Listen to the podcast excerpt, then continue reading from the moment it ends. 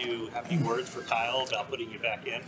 No, I talked to him early in the week, and my main goal was to lead the league, and um, we got a lot, a lot more important things to do. So I'm just happy I got that, and I think we were the number one defense. Does anybody know? I know you have the top takeaways and the top interceptions. I think it was yards. I think we got it.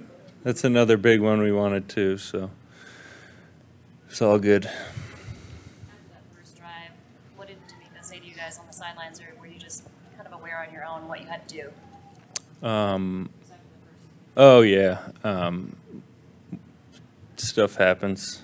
We're uh, we've definitely hit some adversity throughout the year, so we were ready.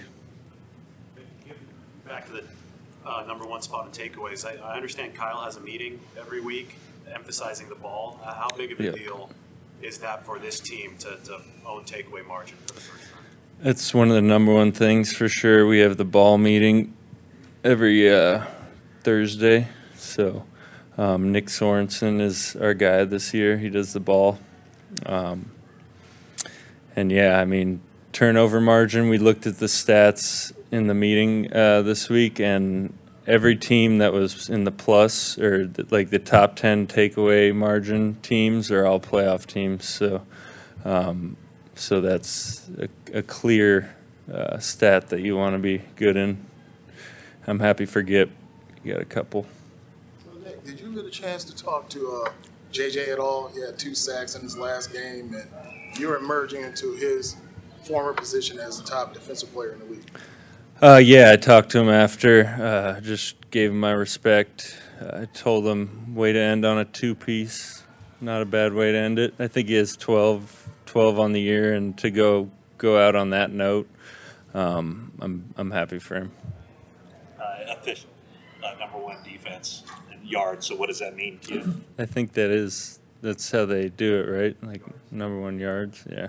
So it's awesome. I mean, that's the goal since we took the first snap during camp. So um, to be able to do that with all the great teams in this league is is unbelievable. that Chiefs game feel like it's, it's the last time you guys lost? Yeah, it's a long time ago, um, but we're going to be playing a lot of really good teams the next four games. So um, we have to definitely lock in. It's it's hard in 17 games of regular season when when teams are all in different positions. Some teams aren't playing for anything. Some teams are are playing for everything, and um, it it's it's hard to f- keep the same grind and the same focus for 17. But when the playoffs come around, there's a whole new uh, a whole new energy, um, and and we gotta we gotta get everybody on board. You feel that energy like right away, like as soon as that game's over, flip the page to the playoffs. I do, yeah. I mean, the mental grind that that a season is, it wears on you, and and then right when you get to the playoffs, you just get a, a second wind. Did Kyle Shanahan lay down any challenges for you this week? Say what? Kyle lay down any challenges for you this week? No, no challenges. Were you expecting one? Uh, yeah, I mean, we talked about getting the league lead, so I guess that was a little bit of a challenge.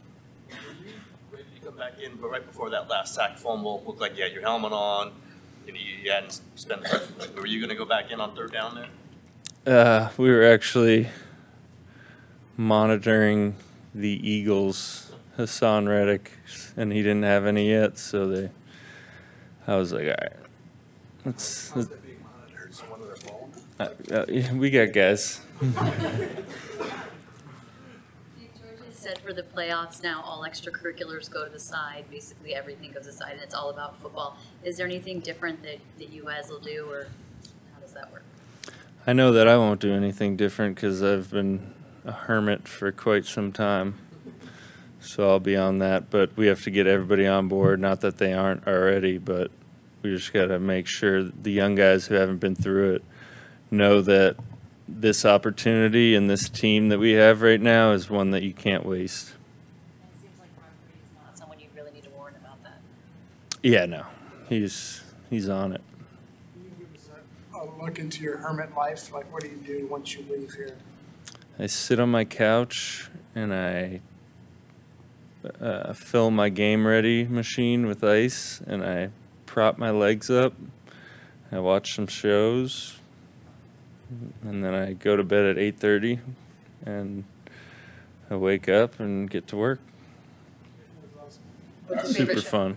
As a guy who's clearly focused on football, what's your take on just what you've seen from Brock Purdy? I know he's weighs a few lockers down from you. Have you gotten to, to know him? Have you talked much to him? Yeah, Just observing, what do you think of this guy?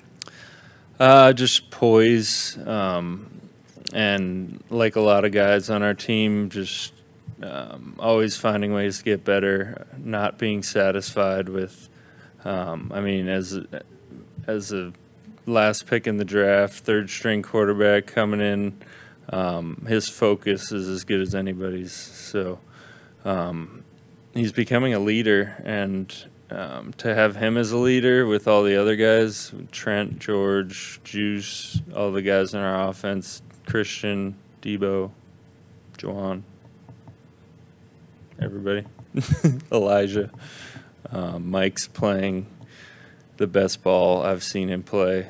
He's really put together an amazing year. Um, so yeah, we got we got some good leaders. Thank you.